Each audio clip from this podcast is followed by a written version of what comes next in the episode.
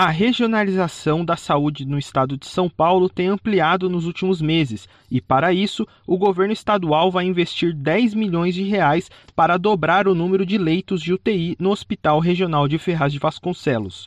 O governador em exercício, Felício Ramute, entregou nesta sexta mais 20 leitos de UTI no hospital, que é referência no Alto Tietê, com o objetivo de regionalizar a saúde na região.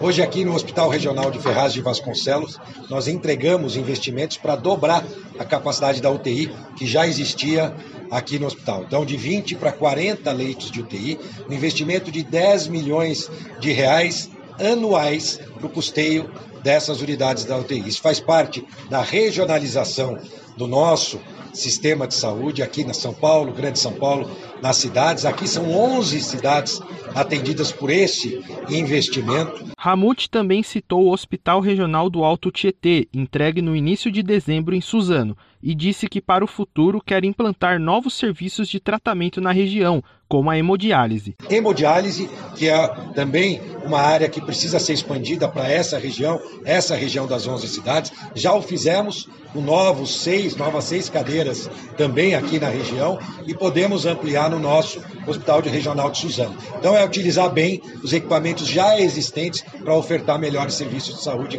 para essa região. Essa é a missão do governo Tarcísio de Freitas. Ao fim do evento em Ferraz, o governador em exercício anunciou o reajuste da tabela SUS em São Paulo. Agência Rádio Web de Ferraz de Vasconcelos, Fernando Barreto.